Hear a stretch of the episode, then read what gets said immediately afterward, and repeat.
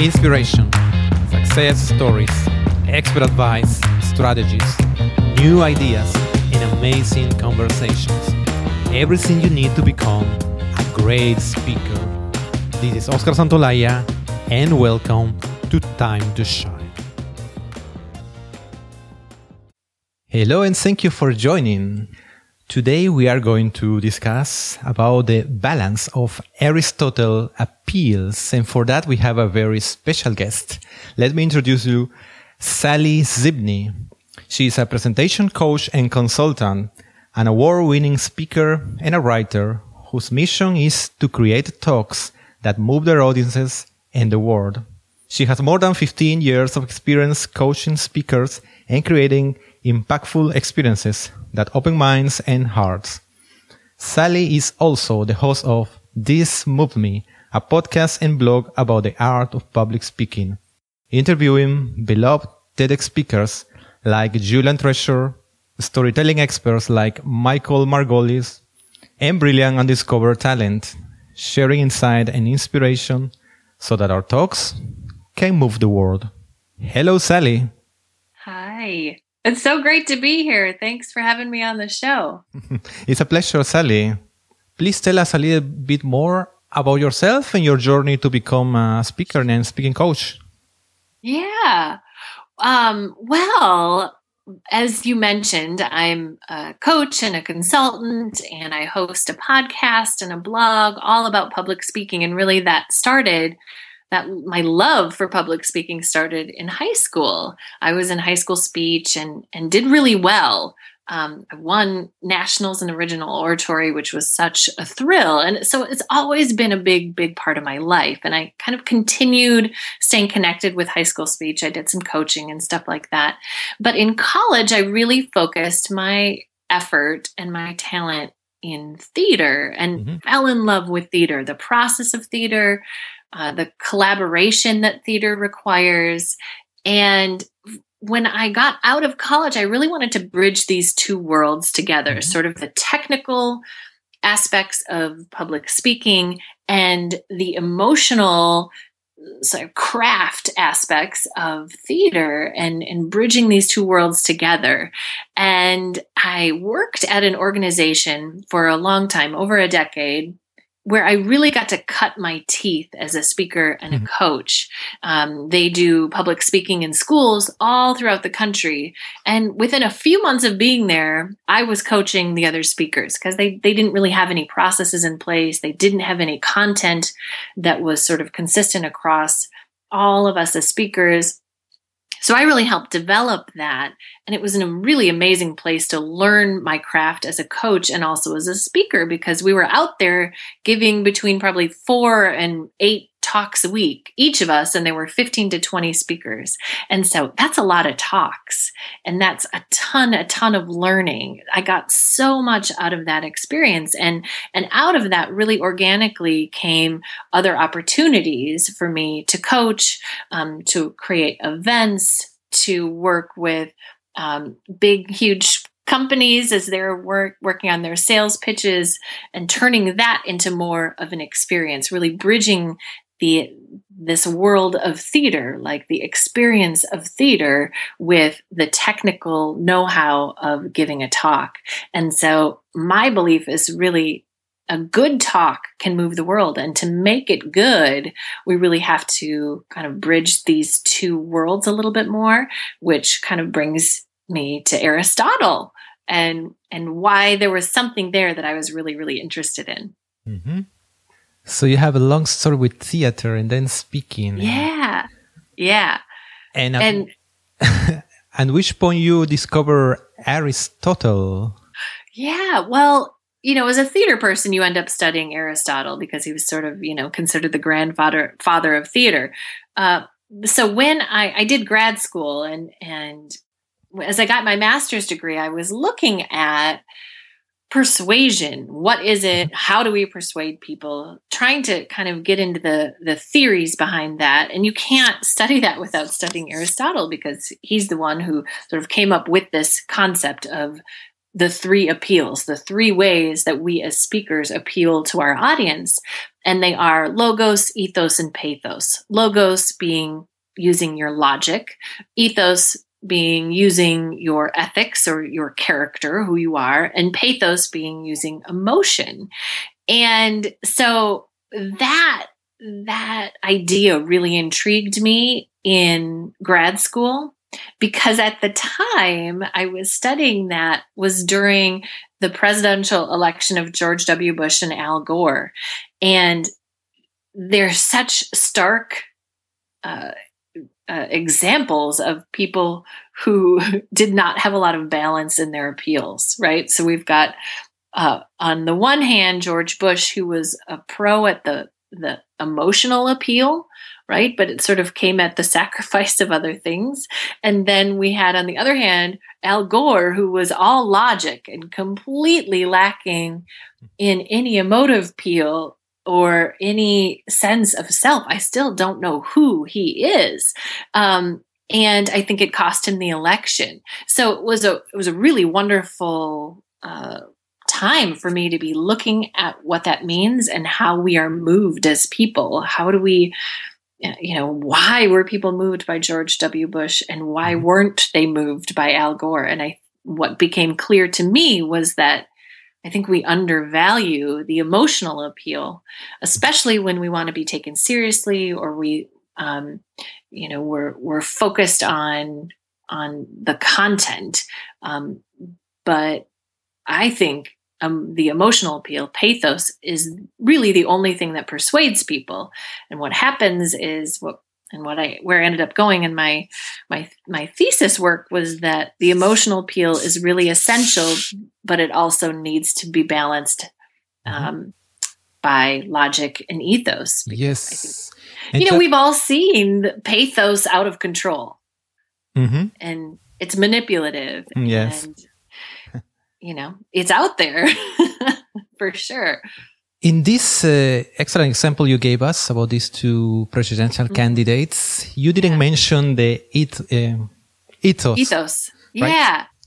Well, an ethos is, I think, uh, one of one of the more challenging concepts because really it's short for ethics and ethics can re- like be in your own internal compass your character your sense of self your beliefs what's your right and wrong. So it's sort of like who you are. Mm-hmm. um, and so somebody who has a really strong sense of who they are really stand grounded in their their own personal ethics their own personal character if it if if you know what i mean.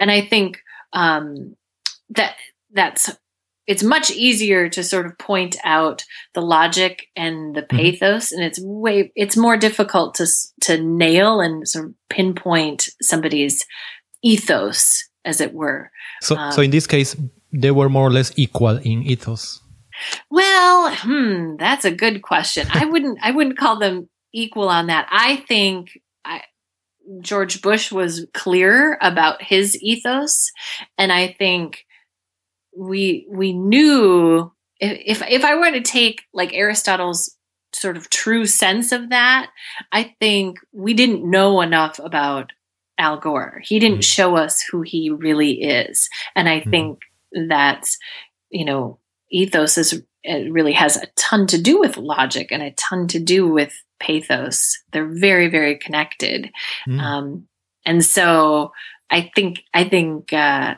Al Gore missed the boat on that. Hmm. I think it cost him the election for sure. Yeah, quite interesting this this mm-hmm. example. Mm-hmm. And you start also saying that you have been doing research about the the balance, no, how this how to have the balance of this uh, Aristotle appeals. What is that? What is yeah. the balance? Well, I think the balance, what it comes down to, is a sense of authenticity. And that's a that's a big word mm. and we, people like to try and define it. In my mind authenticity is somebody who has really um, brought all those aspects together including pathos and they really stand strongly in all of those aspects. So you know ted talks i think are a really great example of uh, because, well, let me just say this. When I first started studying this, I felt like I didn't see balance. Uh, and I feel like I see it way more now than I ever did then. And that was like back in the early 2000s. It was a long time ago. Um, and there, since then, these TED events have developed and these TED like events where people want this sense of um, they want a sense of the emotional they want story we're talking about story now way more than we ever were back then mm. and so it's really exciting as a coach because i feel like i i was kind of standing by myself in the world saying hey I don't care about all this information. What does it mean? Why should I care? What's the emotional harm? Um, and what's your story? Who are you? We, we, nobody was talking about that then, or at least not nearly as much as they are now.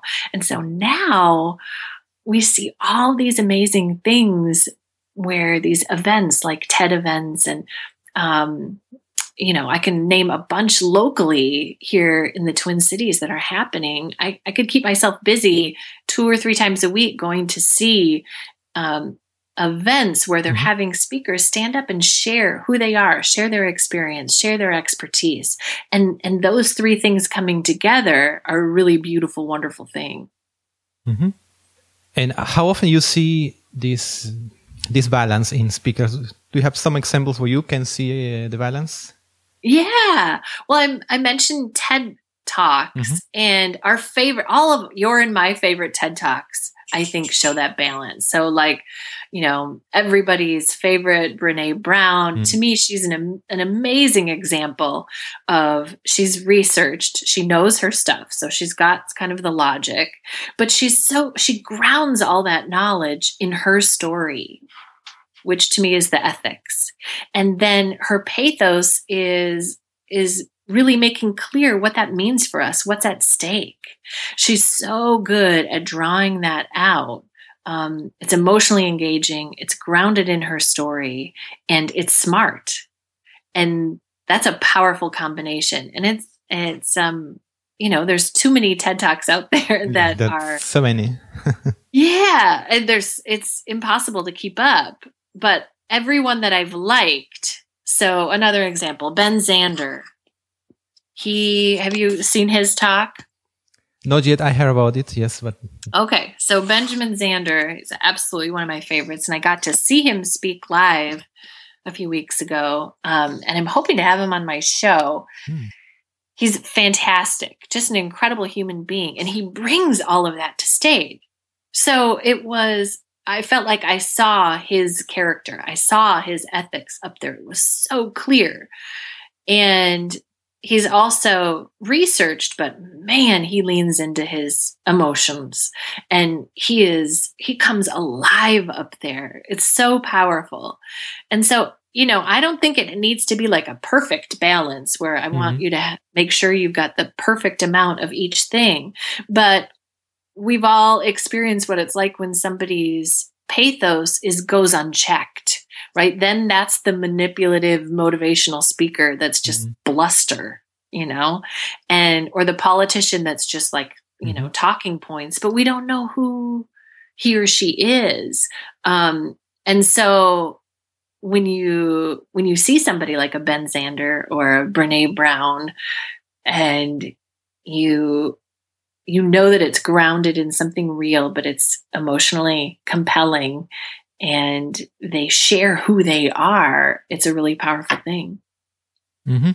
Yeah, excellent. And now you that you put more in into this um, perspective, the ethos. Now, normally people talk more about the pathos, right? But you uh-huh. are, yeah, the way you are explaining make me understand more the also how you can use ethos but you yeah. have some more um, uh, strategies or piece of advice how to make this balance in our own talk speeches? Yeah.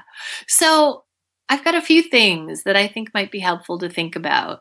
First, I think, and this is not news to anybody, this is certainly not, um, you know, novel in any way, but to focus on story. Mm-hmm. To even if you're giving a sales pitch and you're standing in front of your peers, you can ground what you're saying in story because story really allows you a pathway to pathos and ethos. And mm-hmm. it sort of opens that door. Uh, the sort of opens your heart, opens your mind in ways, it breaks down those walls so that when you come in with your stats and your evidence and your um, all of the information that you want to share, they'll be more open to it. So, I, story is so so essential. There's a lot of brain research about about why it does exactly what I just said that it it it opens up people's willingness to hear. So that's really really important. The other thing mm-hmm. I think is that that's just sort of a good check for yourself as a speaker as you're developing your content are you personalizing it and you'll know if it's just a little bit scary so as you're thinking about uh, what you're going to share and what you're going to say, are you taking a personal risk in some way? Um, it doesn't have to be super scary. Like, you know, I, I, don't think when people talk about vulnerability and authenticity, I don't mm-hmm. think it has to go as far as, you know, baring your soul. But I think what they are talking about is taking a personal risk and sharing enough about yourself that it makes your heart beat a little bit faster. Think, oh, okay, should I do this? A little bit scary is is probably mm-hmm. right where you should be. And if you're not there yet, then keep digging because you haven't found mm-hmm. sort of the compelling thing. And then lastly, uh, I spend a lot of time talking about and and helping my speakers think about the creative process because bringing all of these ideas in line together takes time. And are you giving yourself the time to go through a creative process? Um, Liz Gilbert, I just heard an interview with her, and I'm a huge fan of hers. She talked about preparing for this huge talk on Oprah. It took her months to prep for this talk. And I don't think that's out of the realm of of normal in any way shape or form. It takes a lot of time to prepare. And there's a four step process that um, i like to share with my speakers in terms of really what it takes to put something up on its feet. And this is not my process. I've borrowed it from lots of people as they talk about creativity in that process. The first is preparation. That's anything that you're inputting, that you're taking in, your knowledge, the inspiration, your research, um, you know, the anything that sort of like gets your brain kind of tingling, like, oh, that's kind of cool.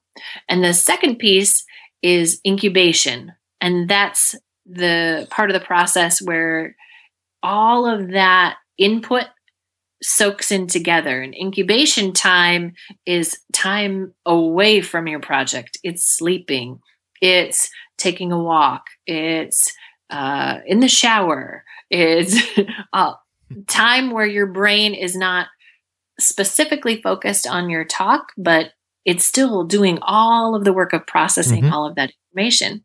And then it comes to the illumination phase, and that's the aha moment where all of those pieces, your brain's been doing all this work, it syncs these things together and it goes, oh, you know what you should do? And it's that moment you're like, oh, yeah, that would be great. Okay. And you capture that aha moment. And then you're ready to share it, which is the last phase called verification. And that's going out and doing it and getting feedback. And then, of course, the process begins again. You get feedback, you verify it, and you come back and you go back to preparing, incubation, illumination, verification. And if you want to go through the process where you're personalizing your content, where you're developing a story and you're finding pathways to pathos and ethos along with all of the information that you want to share, then you've got to give yourself a lot of time to go through that process. Yeah, yeah, definitely I agree that uh, it's the best when you really take times because the mm-hmm. these aha moments don't come uh, if you want to do everything in just like a weekend but one question I have uh, about this is in yeah. this incubation process, mm-hmm. this moment of incubation, what mm-hmm. do you have to do to to make sure that things are flowing? What happens if you are weeks and nothing happens? How would you do? What do you have to do daily or almost daily. I would or- go, Hmm. yeah, if you're feeling like the illumination isn't coming, then I would Mm-hmm. go back to preparation and that- just find interesting input Mhm. for yourself. A new podcast to listen to, new music, a book, Mm. um, you know, uh, documentary, stuff that's going to feed your brain. Um, and and then if see the, i think incubation is the phase that always gets short circuited at least it does in my life because it means stepping away and letting things sink in and that requires space in your life to just sit on the front porch or um you know sit and have a cup of tea with someone and a conversation with somebody and and so if you're not getting your aha moment you're probably not giving yourself enough incubation time Mhm. And if you feel like you're giving yourself enough incubation time but nothing's coming then i would go back and seek out more conversations with with peers and different input in the mm-hmm. preparation phase so keep kind of feeding that process and trust it because when you feed the process and you and you trust and you kind of sit in it, it happens, it comes, but you you just can't control exactly when, which is the tough part. Mhm. Yeah, yes, absolutely. So your strategies were three, right? S- storytelling, taking Yeah. risks, and having the creative process. Yep. Okay, well, excellent.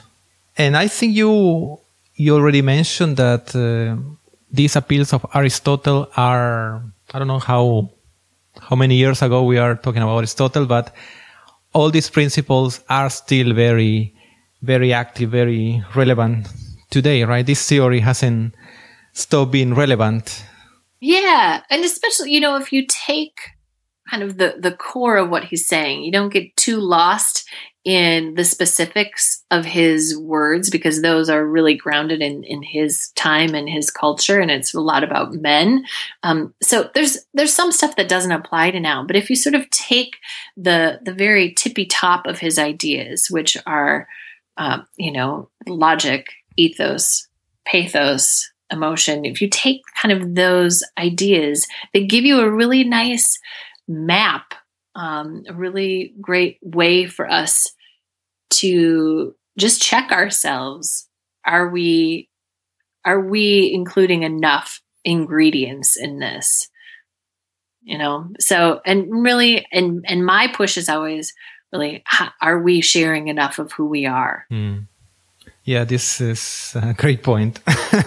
hmm very often is this uh, this is overlooked, definitely. yeah oh good Sally, could you now share with us your favorite quotation? Oh, of course. I have a quote that I have kind of stuck with me from back in my grad school days. And it's a Goethe quote. And I'm sure everyone has heard it, but I, I will repeat it because it's worth repeating. Whatever you can do or dream you can, begin it. Boldness has genius, power, and magic in it. And I love that quote because I think boldness is a necessary trait for a good speaker. You've got to be Mhm. bold enough to stand up, share your story, to take a personal risk, Mhm. to get over any of the fears that we have. And I so I I have so much love and admiration and respect for people who are willing to do that. And it's it's what's kind of propelled me forward in my work as a consultant and as a podcast host. It's like we we need to be bold and and that's where the magic is. That boldness pulls people in and without it we we aren't creative people. We can't share who we are and and all the amazing things that we're doing. So goethe i think got it exactly right. Couldn't agree more, and thanks for this very bold quotation. sure. Sally, now could you recommend us one book that has been particularly inspiring or influential to you? yes right now i've already mentioned this person this author once in our conversation, and that's Elizabeth Gilbert. And her newest book is called Big Magic. And for anybody who is trying to create something, it is an absolute must read. She talks about a lot of the some of the themes that I've talked about, like taking risks and mm. and that creativity requires boldness from us. And and her t- TED talk if you've seen it is beautiful. One of my all-time favorites. It's amazing. And she talks about how creativity if we you know we have to figure out our relationship with creativity as creative people. And it can be fraught with all kinds of different things especially if you've had some success and how do you follow that up? Or if you're struggling to make room in your life to create the kinds of things that you want to create. And she really breaks down how do i do this? What gets in the way? Mm-hmm. and she shares a lot of her own stories. It's just it's a really amazing book. And it's it's like by my bedside and i you know i've got tons of things highlighted in it. I just think it's a mm-hmm. fantastic book. So i cannot recommend it enough Big Magic, Elizabeth Gilbert. Big Magic, a book for creativity. Yeah. Yes. It's amazing. It really, really is. Sally, now I would like to ask you you have done us already strategic uh, ways to improve our balance in the Aristotle appeals, but could you finally tell us something practical, one exercise that we can add to our habits, to our routines, a routine yeah. to shine?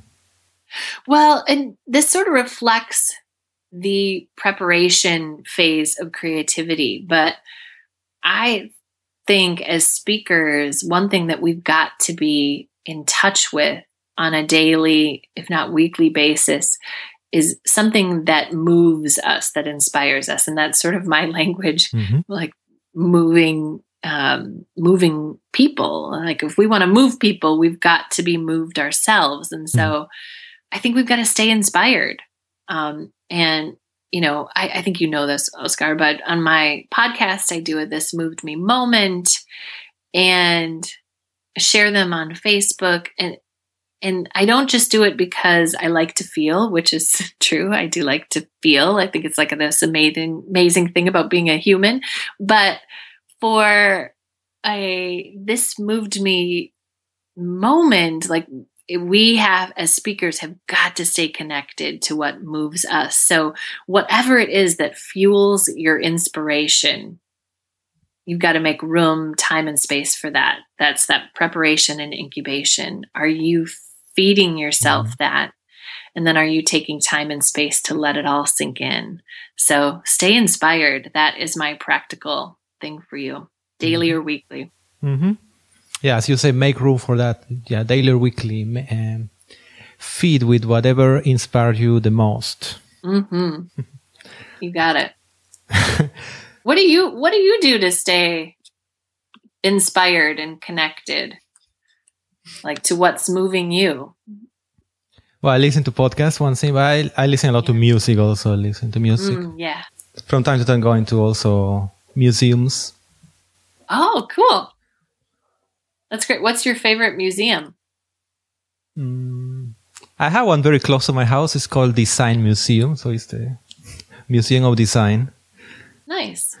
Yeah, but I would say contemporary art is the ones who attract me the most. Hmm.